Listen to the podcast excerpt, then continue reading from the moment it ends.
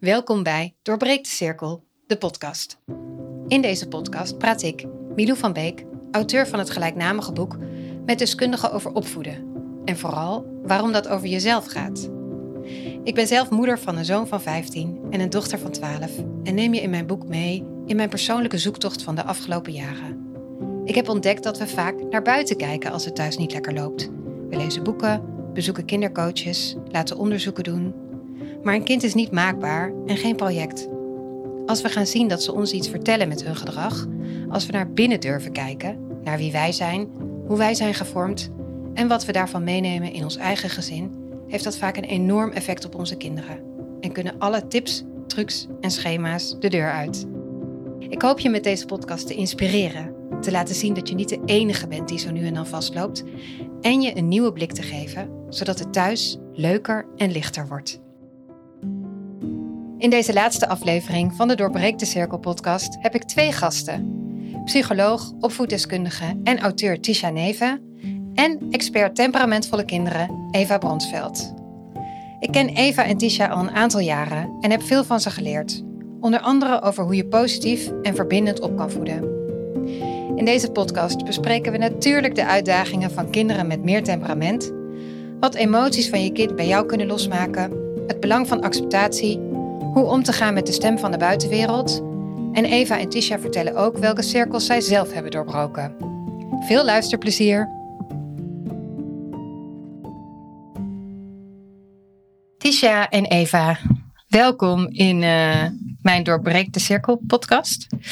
Jullie zijn de laatste, uh, zesde en laatste uitsmijters van deze podcastreeks. Bij mijn boek Doorbreek de Cirkel. Tisha Neven, psycholoog, auteur en opvoedkundige. En Eva Bronsveld, de expert temperamentvolle kinderen. Wij hebben elkaar uh, een week geleden gezien ongeveer. Iets, nee, korter. God, ik helemaal de tijd kwijt. Vier dagen, vier dagen geleden, toen waren jullie op de presentatie van mijn boek. Um, en we, wij uh, hadden het net voordat we de opname starten eventjes over... Uh, uh, mijn zoon, die jullie daar ontmoeten voor de deur.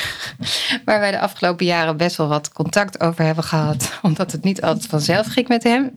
Dat kunnen de lezers van mijn boek uh, daarin teruglezen hoe dat allemaal is gegaan. En uh, nou, jullie, uh, ik weet niet, Tisha, jij had hem misschien nog nooit gezien. Dat weet ik eigenlijk niet. Ja, één keer denk ik. Eén keer. En Eva heeft hem gezien omdat we ooit een ander boek hebben gemaakt samen. En toen een hele fotoshoot met allerlei kinderen die toen, nou toen was hij denk ik zeven of acht. Uh, en jij zei er wel iets grappigs over, Eva. Wil je dat nog uh, keer... Ja. Ja, was heel leuk. Want ik kwam aangelopen samen met Elsbeth. En um, daar stond een jonge man, zeg maar, in de buurt van waar wij moesten zijn. En in eerste instantie liepen wij ook een beetje straal langs hem. Want we hadden hem helemaal niet herkend. Um, en toen zei Elsbeth op een gegeven moment van... Hé, hey, dat is de zoon van Milou. en toen raakten we dus aan de praat. En toen dacht ik, wat een wel, welbespraakte, um, open, um, intelligente jonge man staat daar eigenlijk. Um, en zeker zo in contrast met alles wat ik in de voorgaande jaren wel gelezen heb, natuurlijk ook van jou, waar we over gesproken hebben, dacht ik, wauw, wat is die eigenlijk ontzettend mooi ook uitgegroeid. Ja, gelukkig toch? uitgegroeid. Ja. Ja, ja uitgegroeid tot, tot zo'n mooie jongvolwassene. Ja, echt heel mooi om te zien. En toen bespraken we dat ook, hè? Hoe, um, hoeveel zorg je je kan maken als je kinderen jong zijn. Um, en hoe anders dat. En vooral dan eigenlijk over de puberteit. Dat je denkt, oh, als het nu al zo is, als ze klein zijn en met al dat temperament, hoe moet dat dan als er ook nog puberhormonen overheen komen? Uh, waarbij ik in ieder geval concludeer, nou, bij mij zijn al die zorgen heel erg niet uh, uitgekomen. En dat advies, hebben jullie het ook met ouders wel over uh, allebei? Jij zei net nog, oh ja, van de oplegger naar overlegger, Tisha. Daar komen we zo op. Maar daar, dat is ook iets wat jullie allebei denk ik wel van ouders terug horen. Hè? Dat, die zorg. Als het nu al zo is, hoe moet dat dan over tien jaar bij wijze van? Kunnen jullie daar iets over vertellen? Wat, waar ouders dan mee zitten en wat jullie dan ze ter geruststelling mee kunnen geven?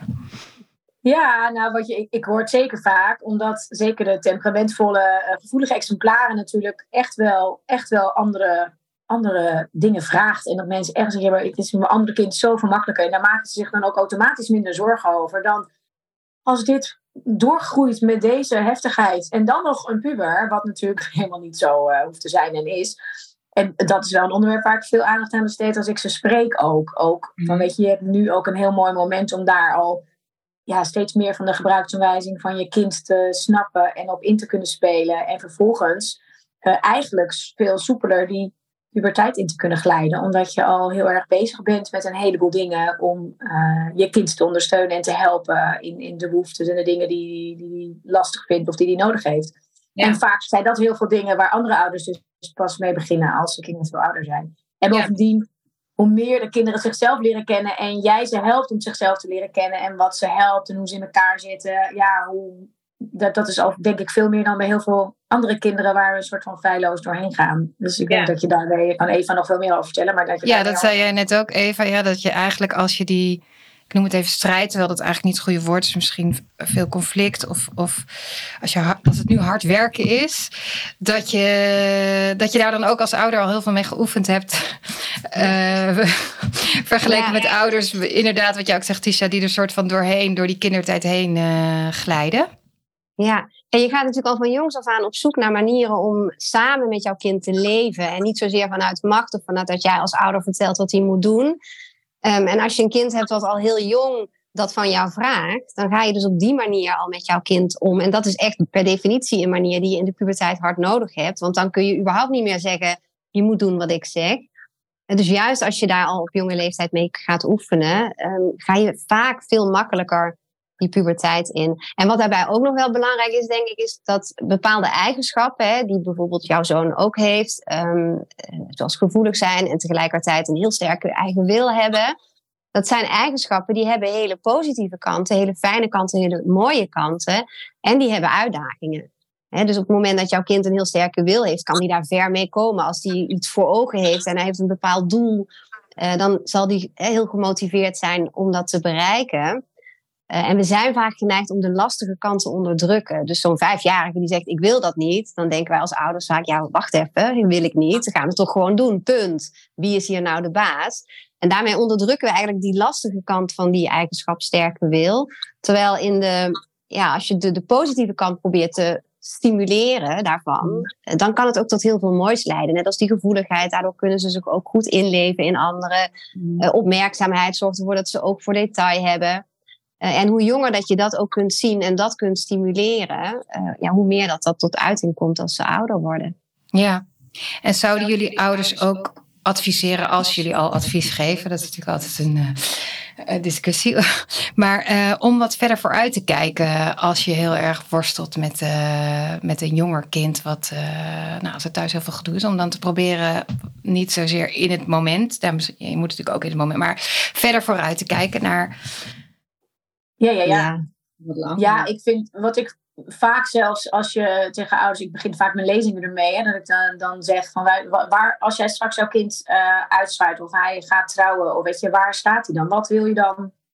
Wat wil je dan? Of hoe wil je er dan terugkijken? Wat zie je dan graag? En wat zijn dan dingen die je belangrijk vindt? Hoe wil je je kind, zeg maar, afgeleverd eh, hebben als hij straks uitvliegt? Uh, voor zover het altijd al afgeleverd is. Het gaat altijd weer door. Maar en, en dan zeggen natuurlijk heel vaak heel veel ouders een hoop dingen die uh, bij kinderen die temperamentvol zijn, dat je, dat je denkt, ja, hè, je wil dat ze gewoon uh, met respect en met uh, inleving voor anderen om kunnen gaan. Je wil dat ze ook hun mening durven geven, dat ze sterk in hun schoenen staan, dat ze, nou ja, weet ik het, zelfvertrouwen hebben. En al die dingen kan je natuurlijk heel erg, ben je natuurlijk heel erg aan aan het werk als je ja, samenwerkt met je kinderen, als je overlegt met je kinderen. En in mijn eigen, ik, bedoel, ik, ik zeker bij temperamentvolle kinderen belangrijk. En het is eigenlijk hoe ik in al mijn opvoedzaken sta. Dus waar ik in geloof bij alle kinderen. Mijn kind mhm. is niet veel temperamentvols uh, aan, maar uh, dat is hoe ik hem ook grootbreng. En, en mijn pleegkinderen. Dus ik zie dat eigenlijk bij alle kinderen. Uh, dat je dan eigenlijk ja, juist op die manier heel erg mooi ermee naartoe bent. En als je dan nu denkt aan een kind wat heel erg uh, temperamentvol en krachtig is in zijn mening. Ja, uiteindelijk wil je heel graag dat ze niet ja en amen zeggen op alles en iedereen. Maar dat ze ook durven onderbouwen en zeggen en aangeven. Dus ja, dat, dat, dan is het voor ouders vaak iets makkelijker te plaatsen. De weg er alleen er naartoe is dan nog wel een soort. Ja, dat doen? Maar het kan wel helpen om. Oh, sorry. Ja, want helpt dat, hè? Als je, als je het de, ja, die bril... het kan enorm helpen en, en ook relativeren op het moment dat je gaat nadenken over de lange termijn. Want eh, als jij nu bijvoorbeeld strijd hebt over hoe lang jouw kind aan tafel zou moeten blijven zitten, ik noem maar even iets, uh, hoe belangrijk is dat nou eigenlijk op die lange termijn als je gaat nadenken over wat wil ik mijn kind nu echt meegeven? Wat zijn belangrijke waarden uh, waar ik echt van denk dat hoop ik jou mee te geven? En ik stel die vraag ook vaak en het antwoord dat ik bijna eigenlijk altijd krijg, als je het allemaal een beetje samenvat, is dat ze ouders heel graag willen dat hun kind mag zijn wie die is, dat hij zichzelf mag zijn. Ja. Um, en dan kan het soms ook fijn zijn om een stapje achteruit te zetten. En we zijn vaak in die opvoeding zo bezig met dingen willen veranderen, dingen willen leren aan onze kinderen. Ze, in, in een soort ja, gemiddeld iets creëren, duwen.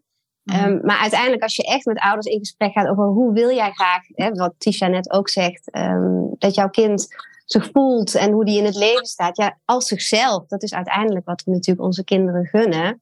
En dan begint het wel met ook accepteren dat je kind zo is zoals hij is. Ook al is hij misschien heel anders dan dat jij bent. Ook al is hij misschien heel anders dan dat jij ergens verwacht had of misschien zelfs gehoopt had. Maar mhm. juist die acceptatie, dat kan heel veel lucht brengen. Van oké, hij doet misschien dingen op een andere manier, maar het is oké. Ja. En dat geeft dan ook een stukje vertrouwen. Want dan hoef ik ook wat minder hard te werken. Mag ik wat meer achteroverleunen? Want het is ook zijn pad, hè, of, of haar pad. Um, want jouw kind gaat ook zijn eigen pad bewandelen. Net zoals wij dat ook hebben moeten doen. En nog steeds doen. Want je raakt nooit uitgewandeld natuurlijk. Um, en, en dat maakt het ook wat minder zwaar om ouder te zijn. Want jij bent niet helemaal verantwoordelijk voor al die dingen die jouw kind um, doet of laat. Of uh, de manier waarop hij zijn leven inricht. Mm Want dat is natuurlijk zeker als we het hebben over deze temper meer temperamentvolle kinderen.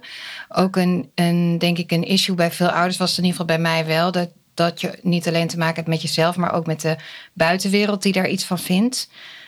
Van je buren tot de mensen op de school, ouders op het schoolplein, tot je ouders en je schoonouders. Ook wel je partner bijvoorbeeld, waar je misschien niet altijd mee op één lijn ligt.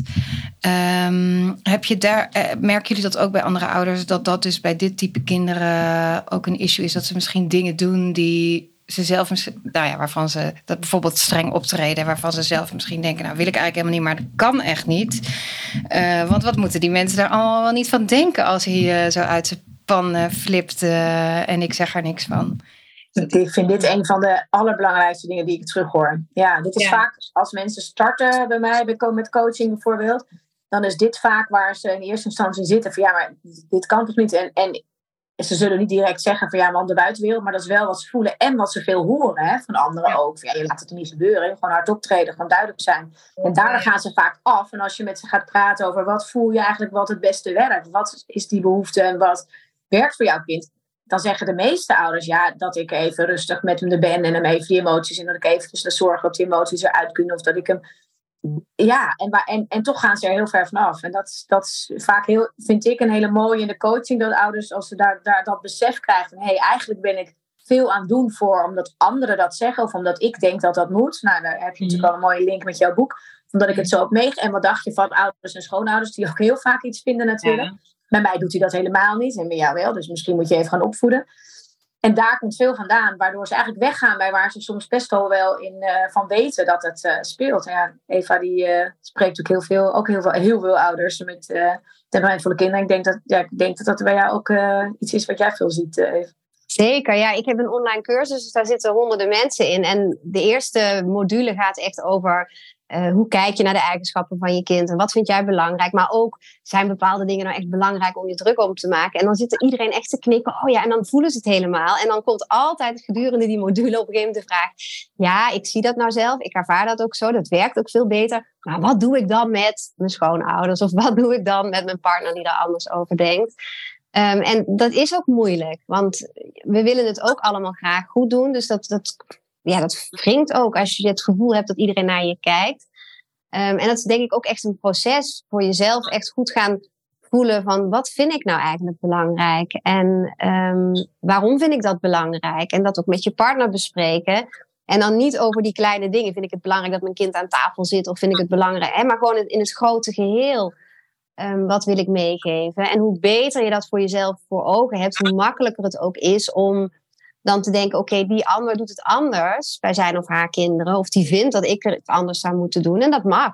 Mhm. Maar ik hoef me daar niet zoveel van aan te trekken. En ik heb ook een video in, in de cursus uh, opgenomen waarin ik dan ook zeg: andere mensen hoeven jouw kind niet leuk te vinden. En dat vonden veel mensen ook zo'n eye-opener. Want kijk, als volwassenen vinden wij elkaar ook niet allemaal even leuk. Weet je, het ene mens klik je hartstikke goed mee. En daar, daar heb je heel leuk, kun je een heel weekend mee doorbrengen. En de ander denk je, nou, met koffiezetapparaat op het werk kan ik je nog net, uh, kan ik nog net handelen. Maar verder hoef ik jou niet te zien. is prima zo. En dat geldt natuurlijk ook voor kinderen. En maar we zijn altijd zo geneigd om kinderen in zo'n soort keurslijf te willen stoppen, zodat iedereen ons kind leuk vindt. Maar waarom? Andere mensen mogen jouw kind best stom vinden. En juist als je dat kunt accepteren, nou dan vinden ze mijn kind maar stom. Of ze vinden mij als moeder maar stom, want ja, ze hebben andere ideeën erover. Ja, dan maakt het ook niet meer zoveel uit. Mhm. En zolang je er nog naar aan het streven bent dat andere mensen jou goed genoeg vinden als ouder, of dat andere mensen jouw kind goed genoeg vinden, ja, dan ga je altijd tekortschieten. Want er is altijd wel iemand die iets ervan vindt. Ja, ja. en dan ga je heel erg dwalen, want dan ga je gewoon je, je af van wat er eigenlijk is waar je in gelooft of wat jouw kind nodig heeft. En als je daar weer bij kan komen en al die ogen en ja. oren en opmerkingen van anderen kan laten. Zeker. En zeker bij dit soort gevoelige kinderen werkt het ook nog eens heel averechts. Want die voelen feilloos aan wanneer jij authentiek bent en wanneer jij oprecht bent. En op het moment dat jij dus eigenlijk denkt, je bent op een feestje en jouw kind doet iets, uh, die pakt voor de derde keer chips en jij denkt, ja, eigenlijk vind ik dat dat prima kan. Maar hoe, wat zullen de andere mensen zeggen? Ik ga nu iets ervan zeggen. Jouw kind mhm. voelt het aan, dus die gaat eh, alleen maar recalcitrant gedrag vertonen, of die gaat het juist doen, of die gaat opstandig worden, want die voelt, jij zegt nou iets wat je niet echt meent. Ja. Dus het zijn ook de kinderen die ons helpen om wel dichter bij onszelf te blijven. Ja, ja, ja. Super confronterend, maar ook heel mooi. ja. Heel confronterend. En dat uh, is natuurlijk ook niet iets wat we altijd graag willen weten. Uh, er worden, ze halen dan ook dingen naar boven die wij, waar wij dan een keurig een dekseltje op hebben gedaan, bijvoorbeeld. Of uh, kanten van onszelf ja, die, we, nou, die we liever niet willen zien. Komen jullie wel eens tegen bij dat, dat, dat, voor, dat dat bij ouders ook loskomt? Dat ze dus zien. Ja, ja, dat raakt natuurlijk heel erg aan. En, en, en vaak ook nog eens omdat veel ouders met gevoelige, temperamentsvolle kinderen ook weer heel veel herkennen. Of een van de twee veel herkent uh, in, uh, in hun kind. En uh, daardoor raakt ook weer alles wat er gezegd wordt, die ouder. En ja, die komen ook weer uit bij waar kom ik dan vandaan en wat heb ik meegekregen en hoe denk ik dat het moet en hoe denk ik dat het hoort. En inderdaad, ja, wat even zegt, is een hele mooie. Hoe meer je daarin verstrikt raakt en hoe verder je afgaat van waar je eigenlijk zelf qua kern voelt hoe je het moet doen of wil doen. Ja, hoe meer jouw kind dat ook gaat merken, omdat hij daar zo gevoelig voor is. Maar ook hoe meer andere mensen merken dat jij wiebelig bent en dat je er niet helemaal uh, achter staat. En dan, ja, dan kom je in een kringetje waar je nou ja, zelf uiteindelijk de dupe van bent. Ja. Ja. ja. we hebben natuurlijk allemaal ook onze eigen kanten waar we niet zo trots op zijn. Of die, die we liever niet willen laten zien. Of waarvan we eigenlijk, die we heel ver hebben weggestopt, kan ook nog. Hè? Stel dat jij zelf heel gevoelig bent en je hebt als kind altijd te horen gekregen: kom op, niet zo aanstellen, flink doen. Ehm, dan kan het zo, zomaar zo zijn dat je dat zo ver hebt weggestopt en dat jij in jouw leven heel erg iemand bent geworden van doorzetten, aanpakken, niet mouwen, niet, niet, uh, niet zo overdreven doen. En als jouw kind dan staat te piepen, want zo voel je dat dan als je zo bent, zeg maar, staat te piepen bij ieder klein ding, ja, dan kun je natuurlijk al heel snel daar geïrriteerd van raken. Eh, maar het is eigenlijk iets in jezelf wat je heel ver hebt weggestopt. Um, wat misschien ook wel weer juist naar boven mag komen, want die gevoeligheid heeft ook mooie kanten. En zo zijn er natuurlijk allerlei voorbeelden. Maar ik denk wel dat het zo werkt, dat kinderen op allerlei, eh, die, die triggeren natuurlijk bepaalde dingen in jezelf. Die druk op allerlei punten. Ik ben daar wel benieuwd naar even bij jou, want je hebt natuurlijk nu zoveel ouders in jouw uh, cursus. Dat, ik kan me voorstellen dat er mensen zijn die eigenlijk inderdaad door de, door de cursussen met hun eigen kind bezig zijn en pas ontdekken eigenlijk ben ik zelf in de basis heel anders dan dat ik geworden ben. Ja, nou, ik, ik ging ook uh, de evaluatie. Ik was vanmorgen de evaluaties van de laatste ronde van de cursus aan het lezen. En hoe vaak ik dan niet in het evaluatieformulier heb gelezen. Deze cursus ging eigenlijk ook over mij. Ja. of, uh, of deze cursus ging echt over mijn partner. Of mijn partner begrijpt me nu veel beter. En ja, kinderen zijn net mensen. En, maar wij hebben ook nog allemaal zo'n kindstuk in onszelf. Ja. Dus tuurlijk uh, herken je dan heel veel van jezelf. Ja. ja. En um, nou ja, ik, ik heb het daar natuurlijk heel veel over in mijn boek. Zo heet mijn boek ook. En ik ben ook wel benieuwd of wat jullie met dat thema ook persoonlijk hebben. Want niet alleen hebben jullie zelf uh, kinderen, maar ook uh, je werkt met ouders. Dus je zal op beide vlakken misschien eh, dingen tegenkomen. Misschien met de kinderen waarmee je werkt, met de ouders, maar ook bij je eigen kinderen. Hebben jullie zelf cirkels moeten doorbreken? Ja, zeker. Tuurlijk. Willen jullie daar ook iets over zeggen? Jij beginnen even. Ja. Oh, nou, ik zat bijvoorbeeld uh, laat, wat ik bijvoorbeeld wel eens heb in vriendschappen. Ik vind vriendschappen best een ingewikkeld iets. Dus ook de eerste keer dat ik dit nu zo openlijk even deel. De eter ingooien, ja. Ja, ja. vriendinnen, ja. Kom maar ja, ja, nou, en um, met, met sommige vriendinnen Maar ik vind, ik vind het niet altijd makkelijk. En daar speelt altijd van alles. ik denk van, ja, ik kan heel verhalen over vertellen, maar best ingewikkeld. En uh, ik weet dat Lies een aantal jaar geleden um, ook met vriendinnen zo bepaalde dingen had. En dat ik bepaalde dingen ontstonden. Dat ik, dat ik merkte, het raakt mij eigenlijk veel harder dan dat het haar raakt. Als ik heel eerlijk ben. Maar ik was zo bezig eigenlijk met mijn eigen stuk daarin. En ik zag dan dingen gebeuren. Dat ik dacht, oh, dit moet toch echt wel vreselijk voor er zijn. En dan ga je vaak ja, een beetje vanuit jouw eigen pijn of jouw eigen verleden ga je reageren op je kind. En daar help je eigenlijk per definitie je kind niet heel erg mee. Nee, want wat gebeurt er dan? Vertel eens. Nou, eh, wat bijvoorbeeld kan ontstaan, wat ik bijvoorbeeld ging doen, is vaak aan haar vragen stellen. Van hoe zit dat nou en hoe heb jij dan gereageerd? En terwijl ik dat in alle andere aspecten van mijn opvoeding juist niet zo doe. Hè? Ik ben heel erg, nou, ik ben daar niet zo van, van heel veel doorvragen op dingen die zij lastig vinden. Ze komen ermee als ze er zelf mee willen komen. Daar heb ik vertrouwen in. Ze weten dat alle ruimte er is. Eh, maar als ze er niet over gaan praten, mag dat ook. Maar ik ging hier echt aan lopen trekken, waardoor ik het ook veel groter maakte. Mhm. Ehm, dan dat het waarschijnlijk was of dat het voor haar was. Um, ook, ik denk ook niet dat mijn vragen altijd even open waren, maar toch ook wel hier en daar wat suggestief, maar gewoon puur op mijn eigen stuk. En ik wist het, ik had het door. Dat is dan ook nog wel het, het mooie ervan, of het confronterende soms ook. Want ik weet natuurlijk door mijn werk, ik doe dit werk al 15 jaar um, en daarvoor eigenlijk al 25 jaar.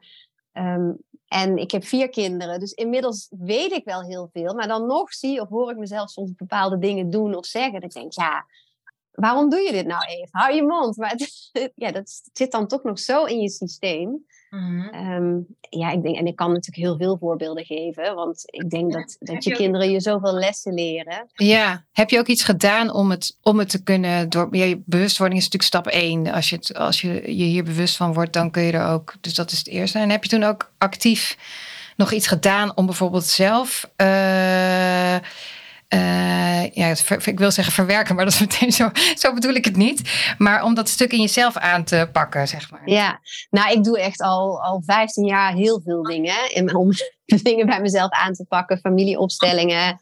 Um, maar ook uh, Heart Connection is ook een methode waarbij je dus emoties die je vroeger hebt ervaren, uh, dat je die nog een keer gaat doorvoelen, heel bewust. En dan kun je ze loslaten.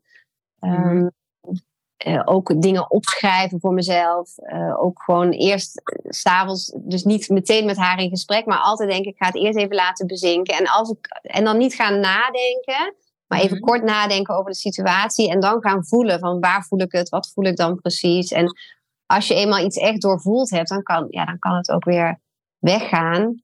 Dus dat zijn verschillende dingen die ik, die ik doe. Ja. Oké, okay, dank je. Ja. Ja. Nou, zal ik nog even nou, aanvullen nou, dan? Ja, ja. Ik wou net zeggen, ja.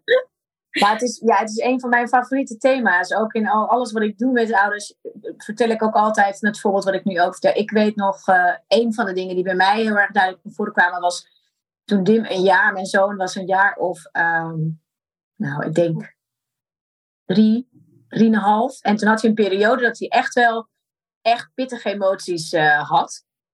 En vooral bij mij. Dus bij mij werd zijn, zijn boosheid werd bij mij eigenlijk groter dan dat ik dat bij zijn vader zag. En dat confronteerde mij natuurlijk sowieso met mijzelf. Omdat ik dacht, ik ben mevrouw de opvoedkundige. En ik ben missus, laat emoties er zijn. En die zijn allemaal oké en die zijn allemaal goed. Dat zei ik ook altijd tegen hem. En ik was er altijd voor hem. En ik deed het altijd. Hè? Dus ik zei altijd liever, je mag. En ik erkende zijn emoties. Alles wat in mijn eigen boeken stond en in mijn eigen cursussen, dat deed ik bij hem keurig. En toch zag ik bij hem dat er een soort, dat het niet echt, mijn fase niet echt uitwerkte zoals ik wilde. En uh, Eva, wij waren samen toen bij een uh, training die wij dus ook weer voor ons werk ergens gingen volgen. Uh, bij nou, een vrouw die ook heel erg bezig waren met dit stuk. Omdat ik dan leuk vond om dat weer te volgen. Om te kijken, is dat wat voor mijn ouders? Die ik weer door wil verwijzen. Dat doe ik altijd zelf ook. En ik weet nog dat ik daar zat. En toen had ik dit voorbeeld ingebracht. En, maar ook nog min of meer een beetje zo van, nou ja, daar kom ik wel mee weg. Want ik, ik ja, hij wordt wel boos. Maar dat zegt eigenlijk niks over mij. Weet je, ik doe dit, ik sta er helemaal achter. En toen zij zei ook van, nou ja, oké, nou, ik hoor wat je tegen hem zegt. En, en wat gebeurt er bij jou als hij boos is? Ik zei, nou ja, het is helemaal oké, weet je. Boos is gewoon heel goed, zo belangrijk. En ik heb dat zelf nooit zo gekend. Dus uh, ik vind het juist belangrijk. Dus ik vind dat helemaal, ja, nee, uh, goed voor mij. Maar wat voel jij als hij boos wordt? Wat gebeurt er in jouw lijf? Wat gebeurt in je systeem?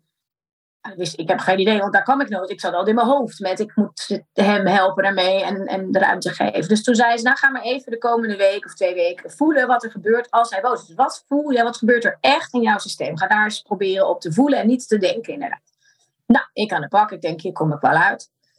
En toen kwam voor mij echt het grootste inzicht dat ik op dus de eerste volgende keer dat hij boos werd en vooral de combinatie van boosheid met een soort afwijzing naar mij toe daarin of hij dat nou deed of dat ik dat voelde, weet ik niet eens meer. En dat ik merkte, mijn hele systeem gaat gewoon aan. Mijn hele systeem reageert. Ik, schrik komt er bij mij, angst komt er bij mij.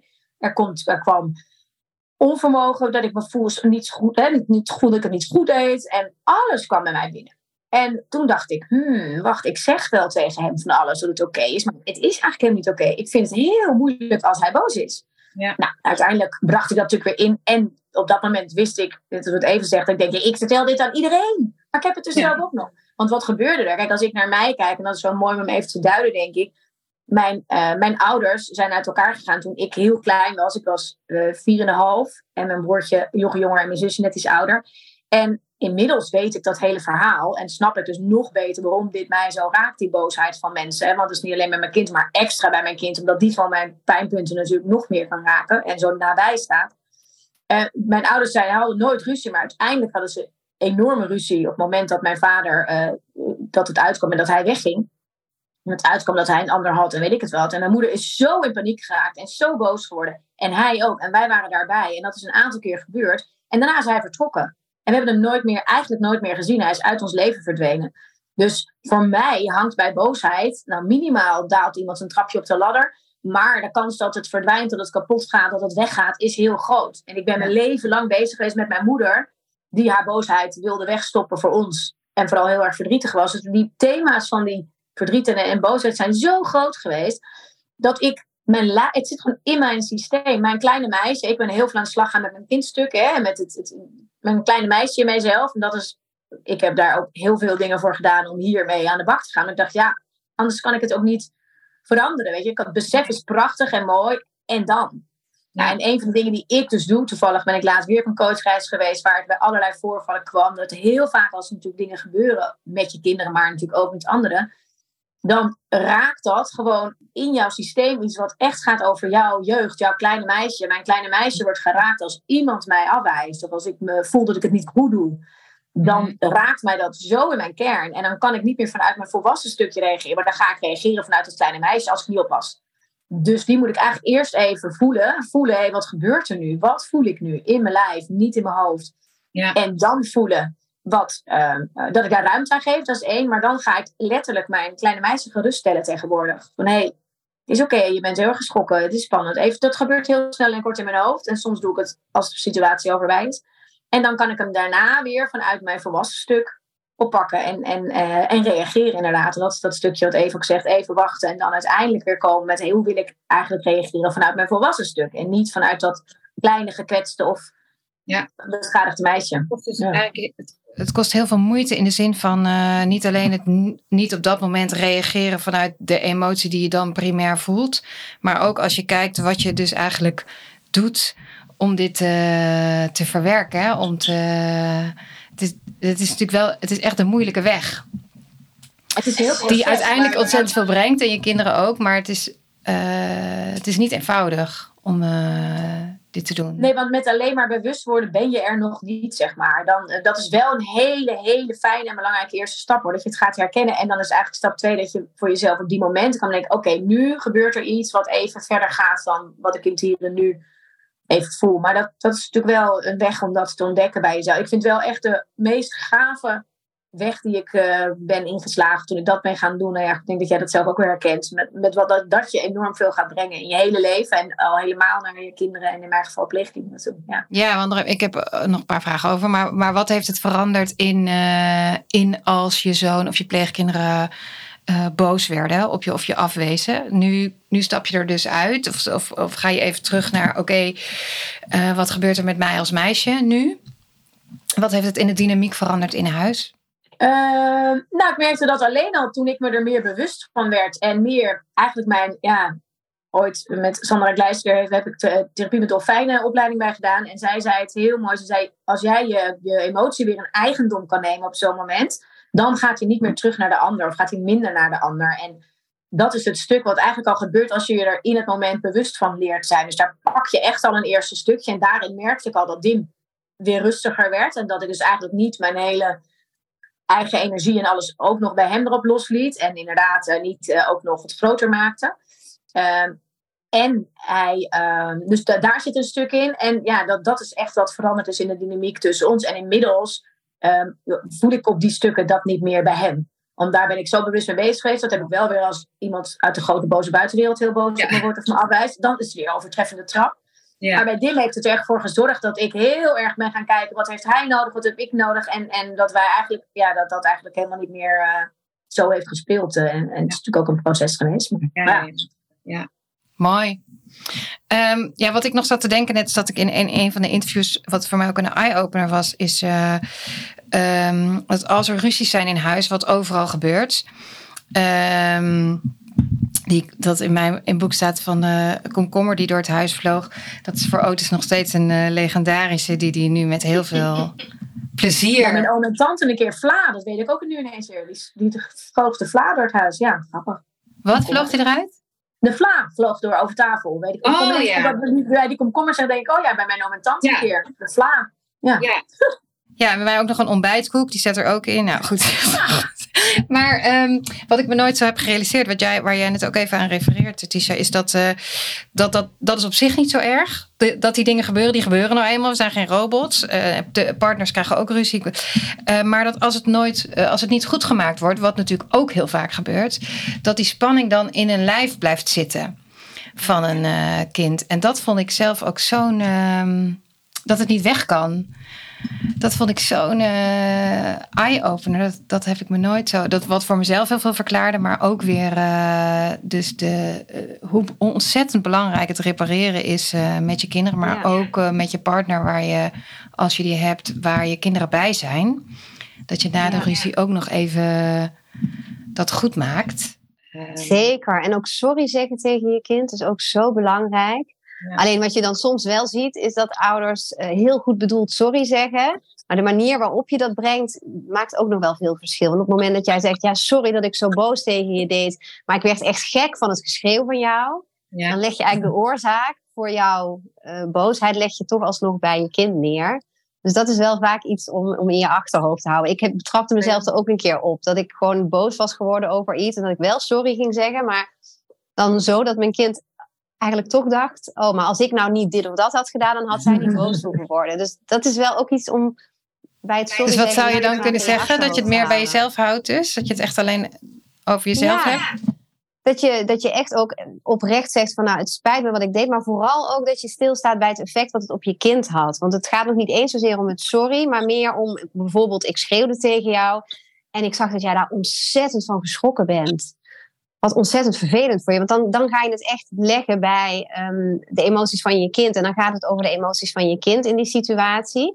En, wat, en dat is dan ook weer zo'n patroon wat je soms kunt hebben. Als je het als ouder heel goed wil doen en je doet het een keer, pakt het niet zo handig aan of je schiet uit je slof. Um, als je dan vanuit de intentie je excuses gaat, aanmaken, gaat maken om je weer goed te voelen over jezelf. Mm als, dan gaat het weer over jezelf en over jouw emoties. En in deze situatie wil je eigenlijk juist dat het over de emoties van je kind gaat. Want die kan dan die emoties ook weer een plek geven en loslaten. En dan gaat het zich niet in zijn lijf nestelen. Ja. Um, dus dat is wel iets om bij stil te staan. Soms zeggen we ook sorry in de hoop dat ons kind dan zegt: Oh ja, mam, geeft niks. Ja. Ja, maar dat is uiteindelijk helemaal niet waar je het, over wil, waar je het voor wil doen. Interessant, dat zie ik soms ook wel langskomen dat mensen het op zo'n manier opschrijven of zo. En dat dat dan dus ook heel tof is dat dat kind zo. Uh, uh, dat het zo gaaf is als een kind zo vergevingsgezind of zo groot al is in het erkennen van uh, of het benoemen van dat soort dingen. Terwijl ja, je hebt bewijzen nog van liever dat je kind zegt, ja, dat was ook echt heel stom dat je dat deed. En ik voelde me ook heel ellendig en het was heel naar. En dan kun jij zeggen, dat snap ik. En het spijt me en ik had zo gewild dat het niet gebeurd was. Um, het ligt niet aan jou. Uh, en, en dan het goed maken. En, en niet vanuit de hoop dat jouw kind dan voor jou gaat zorgen als zijnde, ah, oh, was niet zo erg hoor. Ja. Want het was niet leuk voor je kind. Nee. Nee, en, en, je had het zelf waarschijnlijk ook niet zo hè, gewild. Vind ik ook een mooi om te zeggen. Ik zeg ook altijd, vind ik ook altijd wel mooi met dat sorry. Dat als je te vaak sorry moet zeggen, dan hebben we ook wel weer iets te doen. Hè? Want als je elke keer maar aankomt met sorry, ik ben weer een plos. En ik zei ja, dus dat vind ik ook de andere kant. En je wil je kind ook leren dat het uiteindelijk niet gaat om dat je even sorry zegt. Want dat roepen kinderen natuurlijk ook heel vaak, omdat het... Ja. Zeg toch sorry? Ja. Stop, ja, zeg toch sorry? Ja, het gaat, ik, zeg altijd, ik noem het ook altijd meer herstellen dan dat we zeggen excuses aanbieden. Je her, probeert, en dat herstellen kan vaak op het moment dat iemand er klaar voor is om het te herstellen, als je emoties een beetje uit je lijf zijn. Want eerder werkt een sorry ook niet en helpt een sorry ook niet als je dat tussen kinderen laat zeggen. Mm. Ehm, dan kan je vaak, ja, als je mooi, als je zegt, weet je, ik vertrouw erop dat we er nog even op terugkomen. Maar eerst even allemaal weer tot rust komen. En dat, dat ze voelen dat dat is wat het is. Hè? En dat je daarmee natuurlijk ook iets heel moois voorleeft. Namelijk, ook je kind kan soms zeggen, weet je, ik, ik, ik reageerde niet helemaal zoals ik wilde. Of ik was, uh, uh, het was even anders dan ik het had bedoeld. Dat is natuurlijk wat je kinderen ook heel mooi wil meegeven. Dat dat ook iets is wat je kan doen en waar je op terug kan komen. En dat we allemaal maar mensen zijn. Maar, en dat er ook iets achter zit, achter jouw gedrag. En uh, dat dat niet bij hun hoeft te liggen, maar dat dat bij jezelf zit. Ik was gewoon even mijn hoofd zat zo vol dat ik het op jou afreageerde. En dat was niet, niet mijn bedoeling. Dat had ik niet mogen doen. Ja, ik maar ja, dat, begint ook. Dat, dat lukt vaak wel pas. En dat is bijvoorbeeld iets wat ik ook heb moeten doorbreken. Want dat lukt vaak wel pas op het moment dat je er helemaal oké mee bent. Dat jij het ook niet altijd goed doet. Ja. ja. Uh, ik had als toen mijn kinderen jong waren, daarom ben ik natuurlijk ook in dit vak gegaan ook. Hè. En eh, toen mijn kinderen geboren werden, ben ik me nog veel meer gaan verdiepen. Maar allemaal wel van ik wil het zo goed mogelijk doen. Ja. En zolang, dat is een enorme last ook voor je kinderen om te dragen. Als jij het alleen maar goed wil doen en geen fouten mag maken. Juist als je kan denken, ja, af en toe maak ik er ook een potje van. En af en toe lukt het me niet. En soms doe ik ook wel eens dingen ja, die ik eh, niet aan mijn cursisten zou uitleggen dat ze moeten doen. Eh, maar dat is oké. En ik ben niet een minder goed mens of een minder goede ouder. Dat kan gebeuren. Ehm, dan wordt het allemaal veel minder zwaar. En juist ook makkelijker voor je kinderen. En soms moet je dan dus ook daarin iets, of waarschijnlijk altijd, iets in, in uh, doorbreken. Ik zei laatst, moet ik eens denken, ik zei laatst tegen Dim, we zaten op de fiets en er was iets gebeurd. En toen en, en ik was zo een beetje pissig op hoe hij het had aangepakt. En toen zei ik op een gegeven moment, ja, Dim, weet je, ik moet ook gewoon een beetje wennen aan dat jij nu, hè, jij groeit gewoon op, je bent veel meer uit huis. En jij bent dingen aan het, aan doen en je een beetje aan het losmaken van thuis. Maar ik moet ook andersom. is voor mij ook zo'n proces en me losmaken en zo. Dus ik zo'n beetje zo voor me uit. Zo. Toen kijkt hij opzij en zegt hij, mam, anders lees je even je eigen boek Puur zijn leuk ja. je ooit geschreven hebt. ja. ja. wat in mijn boek staat doe ik ook niet allemaal zelf heel goed hoor. Nee. ik moest oh, ik... mam, anders lees je dat eventjes. Ik zat ooit in de keuken. Toen was uh, Lise, die had net iets meer uithoudingsvermogen dan ik geduld. En Sofie zat huiswerk te maken. En op een gegeven moment zei ik iets tegen Lise. Ja, toch? dat was vaak het geval met haar. En um, ik zei iets tegen haar. En ik weet niet eens meer wat ik precies zei. Maar ik weet wel nog dat Sofie van achter de huiswerk opkeek en zei... Mam, dit adviseer jij toch niet aan de mensen in jouw lezing? oké, okay, touché, ja, zo gaat het. Maar dat is mooi, toch? Dat ze ook de ruimte voelen om, om dat te mogen zeggen. En ik denk dat dat wel een van de belangrijkste dingen is. Dat je kinderen tegen jou mogen zeggen als je bepaalde dingen niet fijn doet. Als ze die ruimte krijgen, ja, dan kun je zoveel herstellen, repareren, wat er ook gebeurd is. Ik heb ooit, gaf ik een training live nog, was dat. Um, en dat ging dan veel over dit soort thema's ook. En um, toen hadden we zo'n avond. En dat ik ook tegen die ouders zei, want er waren een paar ouders die hadden echt best wel een hele moeilijke jeugd gehad. Ik zeg, stel je voor dat je nu naar je ouders zou kunnen gaan en je zou gewoon kunnen vertellen, dit was niet fijn. En hier heb ik verdriet om gehad. En hier voelde ik me niet gezien. En stel dat je dat nu allemaal op tafel zou kunnen gooien. En jouw ouders zouden echt naar jou luisteren. En die zouden vervolgens zeggen iets als, oh lieverd, wat, dat hadden we anders voor je gewild. Of wat verdrietig om te horen. Zoiets, hè? Zo'n zo'n reactie waardoor je je echt gezien en gehoord voelt. En toen moesten er echt een paar mensen ook huilen dat ze dachten, ja, als dat zou kunnen. Maar dat kunnen wij nu al bij onze kinderen doen. Gewoon, nu al. Nou, hoe mooi is dat dan als we ze dat kunnen meegeven? En dat wij dat nu, die, die wijsheid en die kennis en die, dat dat er nu steeds meer is. Als ik kijk naar onze ouders en grootouders, denk ik, oh, wat waren er veel dingen die zij ook gewoon niet van wisten wat het eigenlijk deed met, met kinderen. Ik had laatst nog over mijn oma, die dan mijn moeder laatst ook vertelde weer van ja, als mijn, haar moeder dus boos op haar was, dan uh, zweeg ze gewoon die kinderen uh, dood. Een, een, week lang zo gerust. Ik zei al, want er zat er wel acht, dus en nog een paar pleegkinderen, dus ik kon gerust met anderen praten. En bij mij wordt het wel heel stil als ik dim dood zwijg, als ik het al zou bedenken. Maar zij deed het gewoon echt, ze praat gewoon niet meer met haar kinderen. En ging het dan uh, via anderen iets zeggen, maar dan, dat was oh. haar manier. En, dat je, en nu echt denkt, hoe is het in hemelsnaam mogelijk? Hoe kun je het bedenken?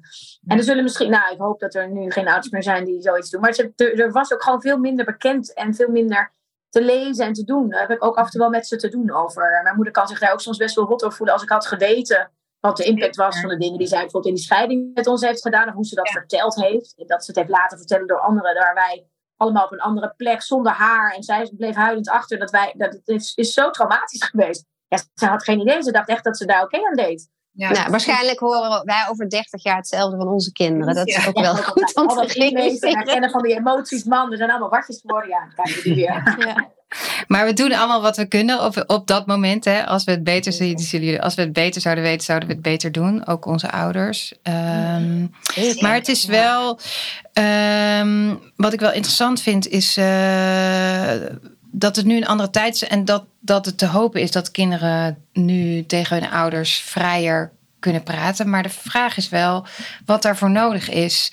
Want um, uh, we hadden het net al even over die afwijzing die je kan krijgen van je kinderen. Wat natuurlijk bijvoorbeeld in de puberteit nog veel sterker speelt. Dat je de hele tijd die deur voor je neus dichtgeslagen krijgt. Uh, um, hoe zorg je nou dat je dat je kinderen daadwerkelijk alles tegen je kan zeggen. Want daar moet je ook best wel weer wat dingen voor jezelf. Uh, als alle kritiek zeg maar welkom is, dan moet je ook voor jezelf wel wat overwinnen. Hebben jullie daar nog tips voor als je zegt van, nou, je kinderen, als je echt veilig voor je kinderen wil zijn, dat zij alles met je kunnen delen. Wat, is er dan nog iets wat je zelf met jezelf kan doen daarvoor om daar open voor te staan of om dat toe te kunnen laten? Ja, ik, ik denk natuurlijk wel bepaalde dingen die in jouzelf spelen, dat je die probeert te doorbreken. Uh, en er zijn natuurlijk tal van manieren om dat te doen. Um, maar wat ik daarnet ook zei, op het moment dat jij van jezelf mag falen, als je van jezelf fouten mag maken, als je het niet perfect hoeft te doen, ja, dan is eigenlijk iedere feedback is ook gewoon welkom. Um, en vind je dat moeilijk, dan kunnen van die kleine trucjes ook wel helpen. Dat je bijvoorbeeld af en toe een gesprekje met je kind hebt. Ik heb in de opvoedkalender staat ook zo'n plaatje, hoe scoor jij als opvoeder? Um, en het gaat natuurlijk niet om de score, maar wel om, ga eens een gesprek aan met je kinderen van, wat vind je heel fijn wat ik doe? Hè? Wat moet ik vooral zo blijven doen? Um, wat zou je graag willen dat ik nog meer zou doen? Uh, en waar wil je eigenlijk graag dat ik mee stop? Wat doe ik nu waarvan jij denkt, nou zou ik eigenlijk liever willen dat je dat niet meer deed? En dan hou je het ook een beetje concreet. Dan is het niet meteen zo'n zo'n heel groot verhaal. En je bespreekt het op het moment dat de emoties niet hoog zijn opgeleid. Zeg maar. Dus dat is toch een andere manier van feedback die je van je kinderen krijgt dan wanneer ze boos uit school komen en jij zegt iets en je krijgt dan de volle lading. Dan ben je er zelf niet op voorbereid. Uh, dan doet jouw kind dat misschien vanuit emoties van zijn hele dag. Maar juist door af en toe dit soort gesprekjes te hebben, uh, kun je daar wel op een constructieve manier over praten. En dat helpt juist ook op die momenten dat het wel even spaak loopt. Um, Want je kind is ook die ergernis even kwijt. Dus het kan ook de scherpe kantjes afhalen van al die verwijten of al dat negeren op momenten dat ze het moeilijk hebben. Mm. Dus dat kan ook wel helpen, denk ik. En wat als je kind dan de hele tijd zegt, weet ik niet, weet ik niet? Ja, ja er is uit de oplossingsgerichte theorie heb je dan nog een aanvullende vraag die soms helpt bij kinderen. Dat je zegt, stel dat je het wel zou weten.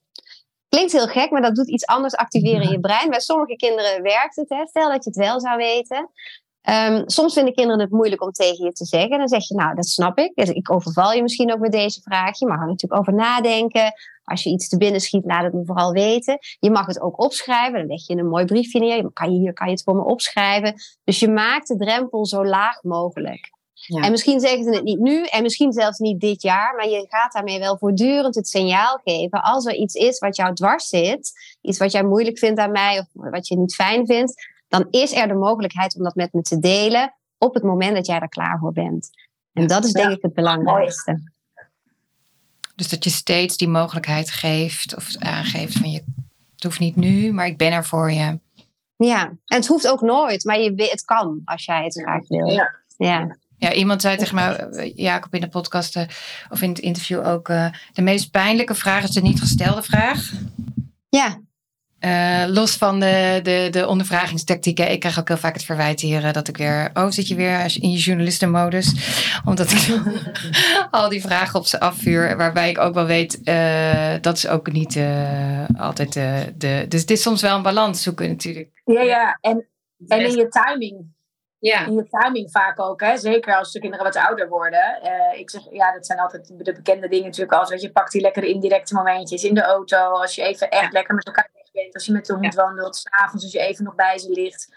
Dan ja. zijn soms dit soort vragen heel leuk. Die je dan ook wat meer kan insteken vanuit andere kanten. En dan kom je ook op dit soort dingen uh, uit. Ik vind dat zelf ook altijd wel een fijne. En um, ja, ook wel mooi om. Uh, nou ja, en, en als je het hebt over wat helpt er nou nog meer. Ik denk inderdaad het stukje van uh, het, het echt even leren voor jezelf parkeren op het moment dat het komt. Want ook dat is, hè, jouw kind wijst jou af. En je hoeft natuurlijk niet meteen in je hoofd naar allerlei. Oh, waar komt dit vandaan? Wat zit erachter? Wat gebeurt ja. in de jeugd? Maar als je op dat moment al bedenkt: oh, wacht, ik, ik raak hier dus heel boos van, of geprikkeld, of, of gewoon verdrietig. Ik, bij mij komt er verdriet, hè, want ik word niet boos. Dat, dat kan ik dus niet zo goed.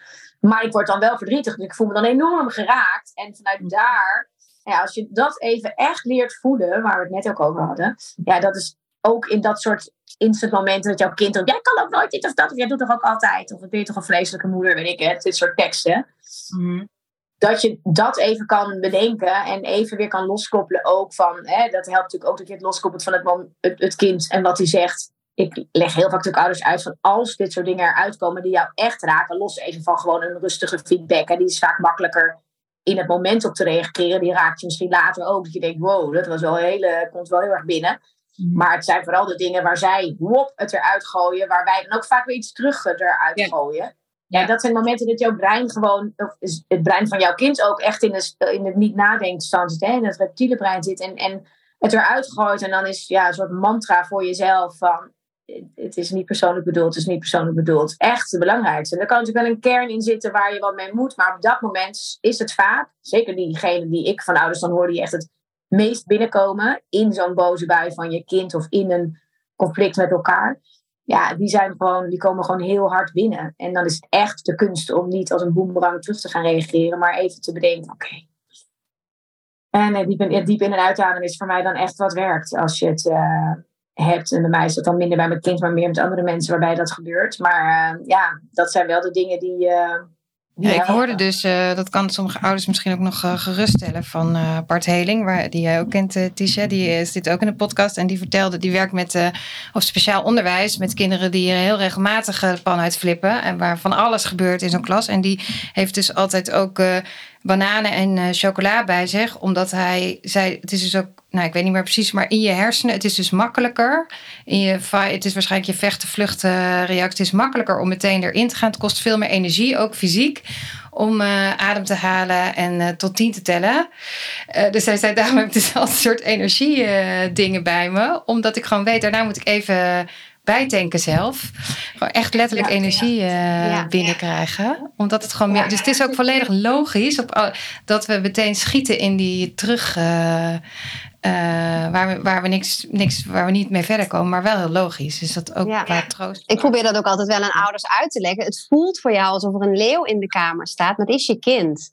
Ja. Uh, en, maar jou, jij reageert soms vanuit die primaire reactie. Ja. En dat kan zijn vechten, vluchten, bevriezen. Maar ook dat je in de oplossingen schiet. Hè. Je hebt natuurlijk ook de phone respons. Die gaat heel erg uit van... ik wil het allemaal goed maken voor iedereen. Mm -hmm. ja, dan ga je heel hard werken. Heel hard je best doen. Zodat iedereen maar, maar blij is.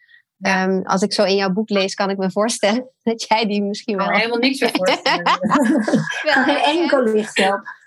Um, en en dat is soms wel eens de lastigste. Want dat we niet moeten gaan schreeuwen. Of dat we um, en bepaalde reacties. waar we niet zomaar weglopen als je driejarige daar alleen ligt. Dat, is, dat is vaak nog wel logisch. Maar juist dat het allemaal heel willen redderen. Ja. Daar denken we dan vaak. Zeker als je een ouder bent die het allemaal heel graag goed wil doen. Van oh, ik ben heel goed bezig. Want ik doe zo hard mijn best. En ik ben zo heel erg eh, alles aan het inzetten. Dan ga je nog meer boeken lezen, nog meer cursussen volgen om het mhm. allemaal nog maar beter te doen. Maar op het moment dat dat gevoed is vanuit die phone-respons, ja, dan gaat het, is het nog steeds die primaire reactie. En dan helpt het wel echt om je daar bewust van te zijn. De phone-respons, F-A-W-N. Maar er zijn meerdere beschrijvingen voor, zeg maar. Heel interessant. Ja, die ken ik nog niet maar dat is dus een soort van de goedmaken. Uh, dat, dat je graag de, uh, wil dat alles gezellig en fijn en leuk. En... Ja, want ook dat is natuurlijk een beetje te verklaren. Dat je, je zoekt andere mensen met wie het allemaal goed is. Of je wil bijvoorbeeld de vijand geruststellen. Van, hè, doe mij vooral geen pijn. Dus jij moet niet boos op mij zijn. Ik moet jou tevreden houden. Want dan doe je mij niks aan. Dus het is best wel verklaarbaar. Um, maar het gaat nu om je kind. En niet om uh, een of andere overvaller, zeg maar. Ja, ja, hey, en die, we hebben natuurlijk veel over emoties. Is dat waar ouders het meest mee worstelen? Ook uh, bij de emoties van hun kinderen en dus ook de emoties bij zichzelf? Komen daar de meeste vragen over? Oh, ik denk dat er heel veel vragen daaraan gelinkt zijn en hierop uitkomen. Ja, ja, ja. Ja. ja. Ik denk het, ja, Vaak. Maar ja, is natuurlijk ook, dat gaat ook vaak over begrenzen. Hè? Van hoe ga ik nu, hoe ga ik, dus dat stukje. Dus de combinatie tussen emoties en, maar hoe ga ik dan wel ook ingrijpen? Want op een gegeven moment hebben mensen ook wel in de gaten. En tegenwoordig is het zo vaak geroepen dat je denkt, ah, ik moet emoties allemaal erkennen en doen. En ik mag zelf niet dit, ik mag zelf niet dat. Ja, en wat doe ik dan wel? Hoe? En die stap is vaak de vervolgstap die ik merk dat ouders vaak uh, in vastlopen. En wat zeg jij dan? Nou ja, wat je ziet soms is dat mensen vergeten om dan ook nog af en toe te gaan begrenzen. En, uh, en dat ze begrenzen zien als iets vervelends en naar voor een kind. In plaats van uh, duidelijkheid als je gewoon grenzen aangeeft en dat vanuit je rust doet. Dus daar zijn natuurlijk ook heel, heel veel dingen over te zeggen in hoe je dat dan doet. En uh, zonder dat je ehm, stopt met grenzen geven, bijvoorbeeld, omdat je zo graag kinderen wil herkennen in hun emoties. Je kunt heel goed kinderen helpen met ja, waar, waar, hoe, hoe, hoe ondersteun ik jou bij, hoe help je bij, of hoe blijf ik bij een bepaald stukje op je gedrag, maar los van je emotie. Ja, dat is wel een stuk waar ik veel mee, uh, ook mee bezig ben. En uh, daar zie je wel vaak dat dat voor heel veel ouders um, helpt, omdat ze daar uh, heel erg zoekend in zijn. Maar dat is natuurlijk ook veel moeilijker op het moment dat je zo'n heel wilskrachtig en temperamentvol kind hebt. want dan, dan zeggen mensen, ja, maar je moet gewoon consequent zijn. Maar het is natuurlijk veel makkelijker consequent zijn dan als jij een keer duidelijk bent, dat gaan we echt niet doen, hè, dan verhef je misschien een beetje je stem. Een gemiddeld kind zal dan denken, oké. Ja. En die ouders denken dan vaak, als jij hè, van jou als ouder misschien van ja, maar je moet gewoon consequenter zijn en ik zou gewoon duidelijk zijn en het ligt aan jou als ouder. Maar als jij een kind hebt wat echt alles uit de kast trekt, dan is het gewoon wel moeilijker om consequent te zijn. Ik vergelijk het altijd met het plaatsen van een hek. Een gemiddeld kind denkt, oké, daar staat een hek, ik ga daar eens een beetje tegen duwen. Nou, ik kan er echt niet overheen. Jammer dan. Maar een gemiddeld een temperamentvol kind, die haalt de kettingzaag tevoorschijn. Of die wil het in brand steken. Of die wil er overheen klimmen. En doet alles om dat te bereiken. En die maakt dan heel veel adrenaline aan. En dan heb je natuurlijk ook weer al die emoties. Ga dan maar blijven staan bij dat hek als ouder. Dat is gewoon wel echt een veel grotere uitdaging. Veel moeilijker. Ja, en ik vind het ook mooi in de kader. Weet je, ik, ik probeer ouders wat mee te nemen in... Ehm, Wensen, kinderen helpen met grenzen, begrenzen, eh, grenzen aangeven, wat dan ook. Kijken naar je eigen grenzen. Wanneer ga je je eigen grenzen over? Daar hangt het ook heel erg mee samen. Veel mensen gaan heel erg mee met hun kinderen, gaan dan wel hun eigen grenzen over. En dan is het natuurlijk ook niet meer wat werkt. Uh, en dat is ook heel wat anders dan alleen maar het consequent zijn. Waar veel ouders zeggen, ja, maar ik moet consequent zijn. Ik denk, ik ben helemaal niet altijd consequent, verre van. En dat is vaak ook zo lekker eye-opener. Van, oh, ik dacht jij altijd consequent? Nee, ja, er zijn heel veel momenten waarop je even kan afwijken. Als je maar wel, hè, als je zelf weet op welke manier uh, geef ik uh, mijn kind rust of houvast door de manier waarop ik erin sta. En dan kan je heel veel ruimte geven aan kinderen en niet eens inderdaad. Uh, dus, dus dit, dit, zijn wel stukken waarin mensen ook heel erg ja, nou ja, een soort van worden getriggerd van ja, inderdaad, we moeten consequent zijn of je moet emoties ver verwoorden of je moet dit. Ja. Ja, dat zijn wel dingen, daar is zoveel meer over te zeggen. Het, het, wordt soms bijna ook een beetje een kunstje, ook dat emoties erkennen. En dan roep van, maar ik moet een emotie erkennen. Ja, als jij bij kinderen en zeker bij de temperamentvolle, maar natuurlijk bij elk kind alleen te zeggen, ik snap dat je boos bent, maar je moet het wel doen. Want ik ja, dat, het erkennen is niet het trucje op zitten, het is geen trucje. Nee. Het gaat erom dat je echt er bent. Dus daarin moet je eigenlijk ook weer terug naar jezelf, anders ja, bij mij werkt het ook niet als mijn vriend dan zegt, nou weet je, ik snap dat je geen zin hebt om eh, nu in actie te komen, maar het moet wel. En uh, ik, we hebben het afgesproken. Ja, de. ik wil gewoon even begrip en, en, en inleving en dingen. En daarna ga ik het waarschijnlijk zelf alweer doen. Dus dan hoef je nog niet eens meer die grens te stellen. Maar nou ja, zo, mensen zo dat, daarmee helpen, dat vind ik een van de mooiste dingen van ons, uh, ons vak. Ja, maar dat is ook wel, want jij vroeg net, gaat het dan eigenlijk altijd om emoties? In de kern natuurlijk eigenlijk wel. Want op het moment dat er geen heftige emoties spelen en iedereen gewoon rustig is, ja. en dan kun je als ouder overleggen, dan kun je als ouder grenzen stellen, dan kun je van je kind wat vragen. Het is juist op die momenten dat jouw kind te veel emoties heeft, uh, of jij hebt, ja, alsof je te veel emoties kunt hebben, maar op het moment dat je kind zoveel emoties heeft dat hij niet meer in staat is tot bepaalde dingen, of jij hebt zoveel emoties dat je niet in staat bent tot bepaalde uh, dingen, ja, dan ontstaan natuurlijk de uitdagingen. Laat staan um, allebei. Precies, ja. Alleen in the heat of the moment kun je daar vaak niet meer zo heel veel aan doen. Dan is het ook gewoon een kwestie van zonsondergang, even afwachten totdat het gebeurd is en blijven ademen. Maar je kunt wel vooraf, kun je natuurlijk heel veel dingen doen om dit soort situaties vaker te voorkomen. En dat is, nou, ik heb nu weer de timer niet gezet, maar ik vermoed dat we ongeveer een uur bezig zijn. Dus ik, ik ga een klein beetje afronden. En uh, ja, waar ik dan steeds, anders had ik het boek ook niet geschreven. Maar als je nou, je kan ouders van allerlei dingen praktisch meegeven. Uh, wat ook heel veel gebeurt tegenwoordig. Ik heb, er ook weer aan bijgedragen met een boek. Uh, maar er is ontzettend veel. Um, maar heeft het zin um, om uh, heel veel te lezen en heel veel advies op praktische tips.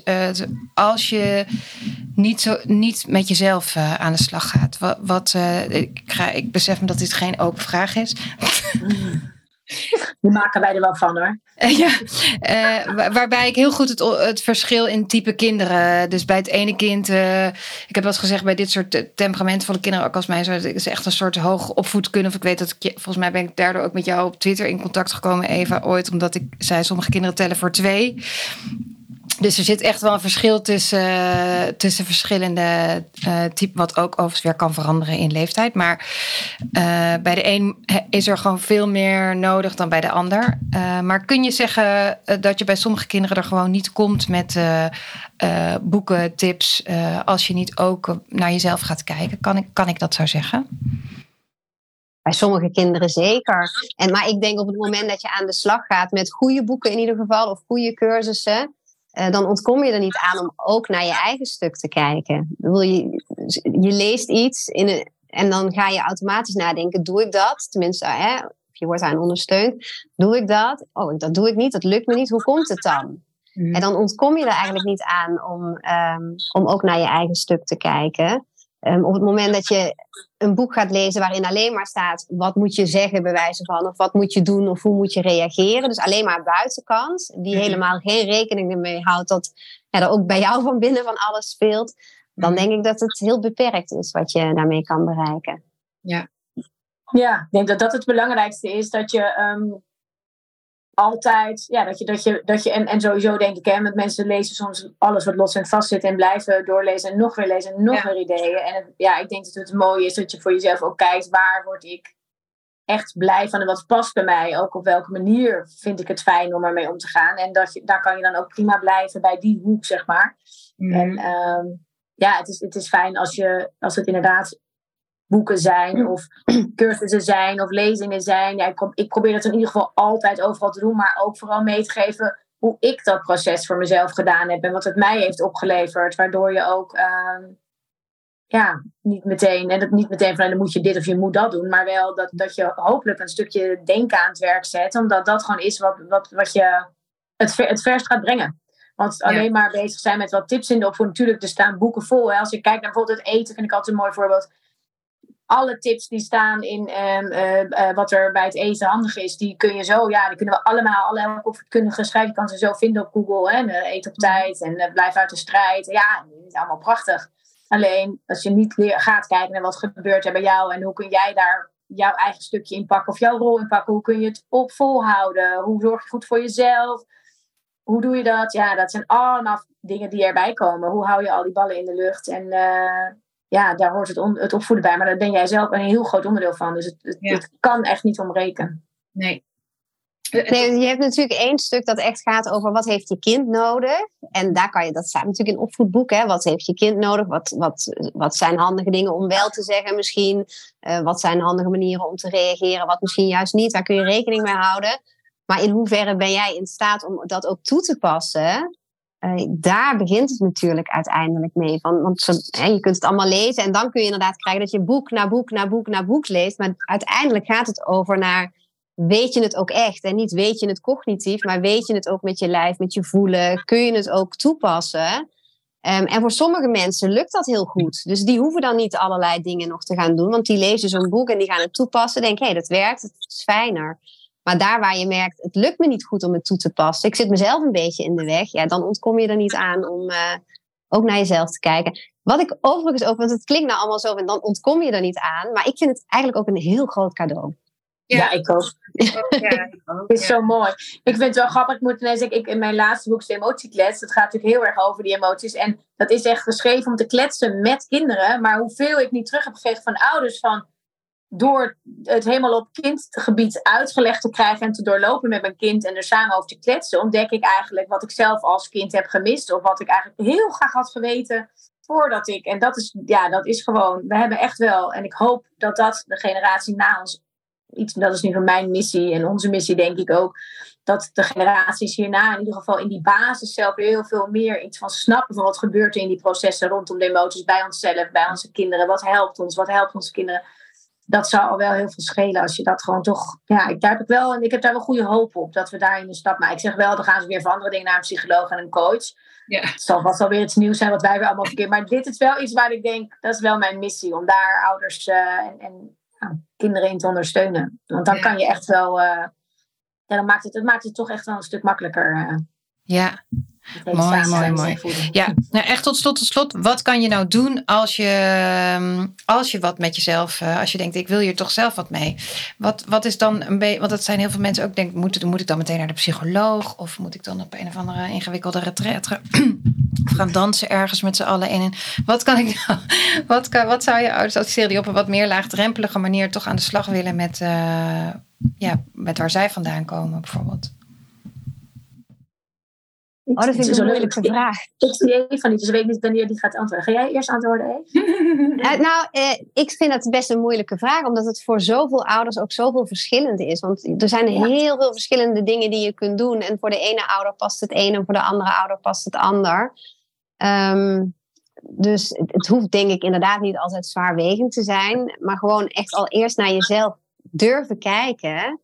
Ja. Um, daar eens mee beginnen. Dus zodra je merkt, mijn kind doet iets, wat voel ik nou? In plaats van hoe kan ik ervoor zorgen dat mijn kind hiermee ophoudt? Um, wacht, mijn kind doet iets, dat raakt mij. Wat voel ik nou eigenlijk?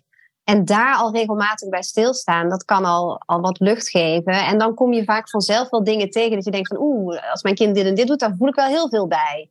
En dan even terugdenken, heb ik dat vroeger ook wel eens zo gevoeld? En waar voelde ik dat dan? En soms kom je dan dingen tegen waarvan je denkt, nou, die zijn zo groot, daar heb ik iemand bij nodig die naast mij staat op het moment dat ik daarmee aan de slag ga. Of ik wil misschien een familieopstelling doen, of ik wil misschien uh, een, een, cursus volgen over dit soort materie. Er zijn echt zoveel plekken waar je ja. uh, met jezelf aan de slag kunt. Um, ja, die kindstukken ja. zijn ook vaak voor veel mensen wel heel fijn. Maar de, je moet het allemaal, ja, het moet echt bij je passen. Het moet, uh, je moet het ja, dat, dat is het. Het moet bij je passen. Ja, er zijn heel veel manieren. En wat ik wel mooi vind, is dat jullie ook allebei en ik ook, ook zeggen, want veel, ik heb er ook lang tegen opgezien. Uh, wat je dan ook doet, maakt niet van, maar ik heb er wel lang tegen opgezien om het te gaan doen. En ook de momenten zelf zijn echt niet altijd je denkt, oh joy. Maar uh, daarna uh, is het niet alleen voor jezelf de, de lichtheid die je ermee kan krijgen, um, maar ook wat je, ja, wat je, ja, het is, het is, jullie noemen het een cadeau. Ja, ik weet niet zo ik weet, ik heb er nooit bijna een boek over maar ik weet niet eens zo goed hoe ik het zelf zou moeten noemen. Maar ik kan me bijna niet meer, het verschil is zo groot. Uh, um, dus dat vind ik ook wel mooi, omdat het, het, het lijkt soms zo zwaar omdat er op de ene manier toch zo'n soort iets zit op, uh, nou, als we het hebben over vrouwen, van dat kleine meisje, dat je daar zeker niet meer naar uh, terug wil. Um, en ik weet ook zoveel mensen die zeggen, ook oh, zou dat eigenlijk eens moeten doen. Um, maar ja. ja. die dat op de lange baan schuiven, omdat het toch te confronterend is. Terwijl wij eigenlijk ook ja. alle drie zo zeggen van, het is zo mooi als je het, dat het, nou, dat het kan ook. Hè? Wij, wij hebben de mogelijkheden om het te doen hier waar wij wonen. En we hebben, de meeste mensen hebben de, ja, de mogelijkheid om zoiets te doen. Dus dan is het zo'n cadeau ook voor jezelf. Ja, en voor iedereen om je heen. En je, met name ook je kinderen, ja. ja. En, en, en jezelf is het uh, in de eerste plaats. Want dan, uh, kan je ook de ouder zijn en worden die je graag wil zijn. En uh, dat is nog steeds niet, absoluut niet perfect. Nee. Maar dan, dan is het wel waar jij jezelf goed bij voelt. En als jij je daar beter bij voelt, dan, dan hoeft het ook niet meer perfect. Meer je kind, dan zijn we ja. rond. Ja. Oké. Wil je nog een slotwoord, Eva? Of, uh... um, nee, het is oké okay zo. Ja. dat jij nog een vraag hebt, maar nee, ik, uh, ik ben wel ik heb gezegd wel wat ik wilde zeggen, ja. En, dan, en uh, ja, nou, ik, zeg, ik zeg tegen iedereen, we doen gewoon nog een keer een deel 2. Zo is het zoveel over te vertellen en uh, heerlijk om hier te zijn, uh, Ja, Superleuk. heel erg bedankt voor jullie uh, openhartigheid en toch ook nog wat tips die mensen eruit kunnen halen. en in de show notes ga ik straks ook alles over jullie trainingen en boeken melden, zodat mensen daar ook zelf naartoe kunnen. Dankjewel. Dankjewel dat we hier mochten zijn. Zeker. Doei doei. Doei. Dankjewel voor het luisteren naar de Doorbreek de Cirkel podcast. Meer informatie over de trainingen, boeken en podcasts van Eva en Tisha vind je in de show notes. Daar lees je ook meer over mijn boek, Doorbreek de Cirkel, waarom opvoeden over jezelf gaat. Dat is verschenen bij uitgeverij Cosmos. Vond je dit een interessante podcast? Dan vind ik het heel leuk als je er wat over deelt op social media of een like of review plaatst op Spotify of Apple. Dit was helaas de laatste aflevering van deze podcast. Ik hoop dat het je heeft geïnspireerd om anders te kijken naar het gedrag van je kinderen. Je kan mij volgen via de socials. De link zal ik delen in de show notes. Tot een volgende keer.